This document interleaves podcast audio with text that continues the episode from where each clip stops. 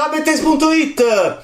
Di la verità Steven Spielberg non hai voluto citare l'originale del 61 di Wise Robbins con um, Steven Sondheim um, ai testi, West Side Story del 61.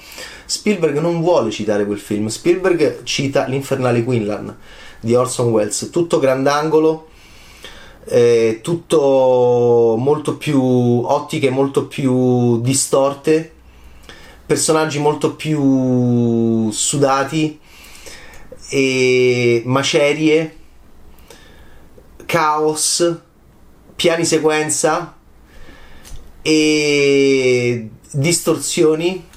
È un'America che non esiste più. È terrificante Side Story di Steven Spielberg. L'America non esiste più, è solo ruderi, macerie, mattoni, eh, quartieri crollati. Sembra una New York eh, dopo il bombardamento dopo il bombardamento, una, una New York, bombardata, una New York della, del, di un dopoguerra con la città sventrata dalle bombe, cosa che non è accaduto nella storia. Sembra appunto quei film che vedevamo ambientati in Inghilterra o anche nella nostra Italia dopo che le nostre città erano state bombardate. È, è, è terrificante questa storia di Steven Spielberg. Tutto buio, non c'è sta una luce, non c'è sta non, non c'è gente, non ci sono piccolo borghesi, non c'è popolo, non c'è nessuno se non queste gang, queste bande che però sono sole. Spielberg esaspera l'isolamento anche mh, di luce dei personaggi e rende il suo film molto più astratto nella ambientazione rispetto a quello di Wise e Robbins che però era più astratto nella eh, coreografia dei movimenti e dei balli laddove Spielberg cerca di andare verso un maggiore realismo musical senza perdere il classicismo cercando di andare incontro a Damien Chazelle ma non riesce a fare La La Land. Questa è una no man's land questa è una terra di nessuno. Questa è una terra di nessuno. Cioè proprio e allora e, e, e Spielberg ci mette eh, non ci mette gli americani perché l'America non esiste più eh, il poliziotto è, mh, è squallido, laido, laddove invece nell'originale era eh, quel pacioccone inconfondibile di Simon Oakland che io amo moltissimo da bambino, mi piaceva moltissimo perché mi, mi, mi dava fiducia bella facciona, no? Bella facciona larga, pacioccona, arrivava in Psycho e ti spiegava che cavolo gli era successo a Norman, che cavolo era successo.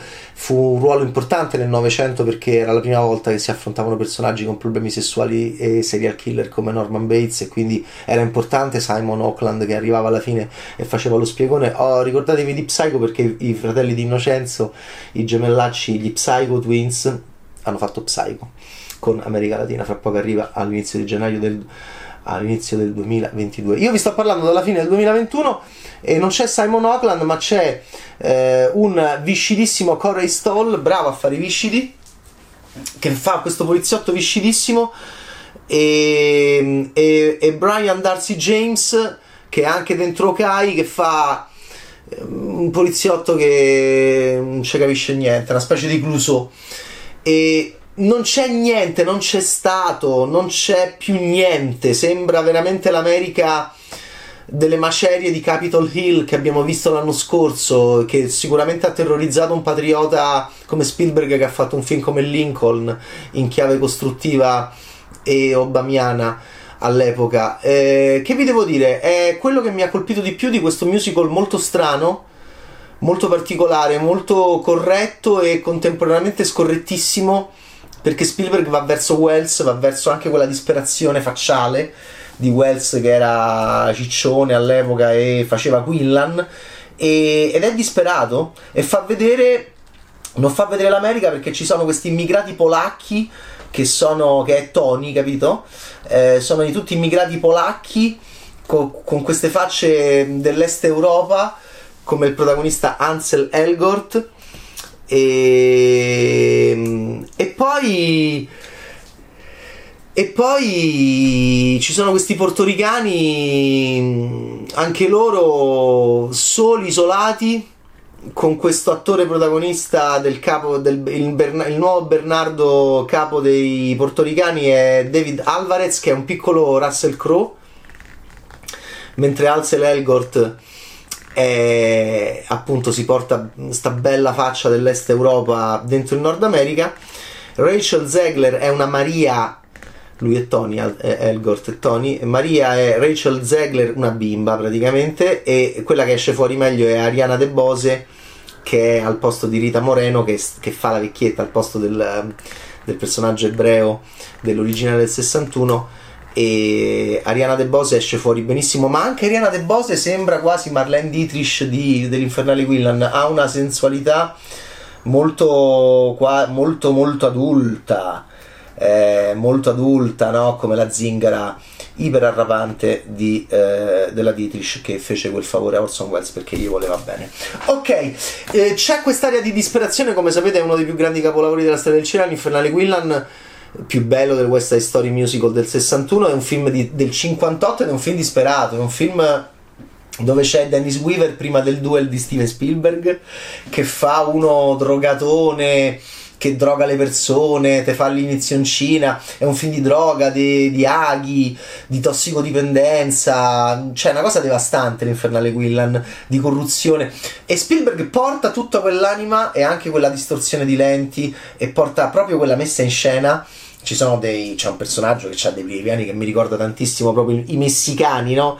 I, i, un vero messicano quasi, de, eh, appunto rispetto a quello di Charlton Heston che era un po' così, dell'Infernale Willan. E, e porta questo dentro questa mh, de, l'eterna storia di Romeo e Giulietta, di questo amore impossibile tra Tony e Maria, tra queste gang che però non stanno più in una città dove c'era tanto sole, c'è tanto sole nel film di... e invece qua è sempre notte è sempre notte e, e, ed è tutto abbandonato, è quasi un film distopico. O di guerra hanno appena bombardato al quartiere San Lorenzo che sta lì rispetto a da dove vi sto parlando nella mia Roma, oppure è un film, eh, c'è stata la grande guerra e viviamo nelle macerie. È tutto un film di macerie e, e, e, e però è anche molto, come dire, eh, molto lontano da questa Story da questo punto di vista ha un, ha un, livello più sofisticato di lettura che però c'è ed è fortissimo e che arriva anche sempre a un primo livello. A un primo livello però è molto simile e quindi rischia di essere anche molto anonimo come film. È, è un film assurdo eh, che mh, idolatrato anche troppo dalla critica nordamericana e con dei numeri musicali mh, molto anche lunghi e, e, però appunto con questa caratteristica secondo me interessante dell'assenza degli Stati Uniti d'America. Ci sono solo queste etnie che non sono manco americane appunto si parla di Polonia si parla molto di Porto Rico e, e, e tu senti da spettatore senti che non c'è più quella, quel collante. È un film dopo Capitol Hill. È un film se Lincoln è il film più obamiano di Spielberg questo è il film trampiano di Spielberg, ma non nel senso ovviamente che è a favore di quella follia ideologica, ma è un film che viene fuori da quella follia ideologica. Spielberg è un artista immenso e anche inconscio, inconscio ha una parte conscia, mainstream, forse anche fin troppo strutturata, ha una parte inconscia che amiamo magari più noi europei, che viene fuori qua sbroccato ha sbroccato dobbiamo andare in analisi con lui e chiedergli perché Steven hai fatto Orson Welles quando dovevi rifare Wise e Robbins perché? perché non c'è più il collante non c'è più niente che ci tiene uniti e, e noi ci ammazziamo tra noi ci ammazziamo essendo polacchi portoricani ci ammazziamo senza pietà ciechi nella notte dove siamo dei gatti neri e ci sono i cattivi pensieri proprio veramente veramente veramente eh, mi ha molto colpito da questo punto di vista. Questa, questo buffissimo film che andrà molto presto nel dimenticatoio della filmografia Spielbergiana, ma che noi ricorderemo come una delle schicchere più imprevedibili della sua, eh, diciamo, prestigiosa e a tratti eh, magnifica filmografia, quella di Steven Spielberg. Eh, vogliamo parlare di altri attori? Ma no! perché alla fine poi appunto ehm, il Bernardo di David Alvarez è molto diverso dal, eh, è molto diverso dal Bernardo di George eh, Chakiris che sembrava un misto di Jean-Paul Belmondo e era tutto bello pettinato e Alain Delon, era proprio un misto di loro due. E Russ Tamblin, Riff, il capo dei Jets, ehm, dopo che Tony se n'è andato via, mm, Russ Tamblin era un bambino, aveva il nasino a punta, pacioccone, pure vagamente abbronzato cioè non ti dava un'idea del bambinone, no? Come anche il poliziotto pacioccone di Simon Oakland. In questo film è terrificante l'attore che fa Rick, Mike Feist. Sono molto poco conosciuti questi attori, vengono tutti dal musical, ballano. Mike Feist, guardate, è una specie di nuovo James Woods con la faccia tutta scavata e, e fa veramente paura. E guardate come lo inquadra Steven Spielberg l'infernale Spielberg. Ma perché hai fatto sto film? Buh.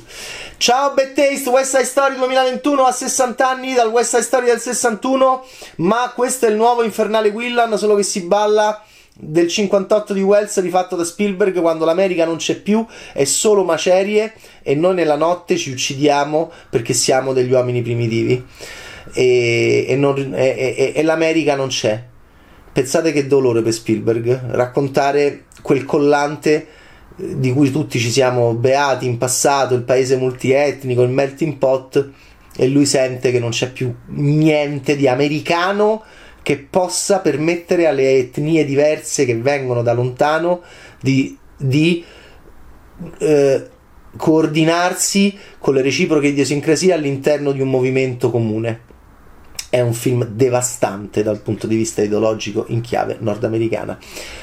Ciao Bad! Thank you.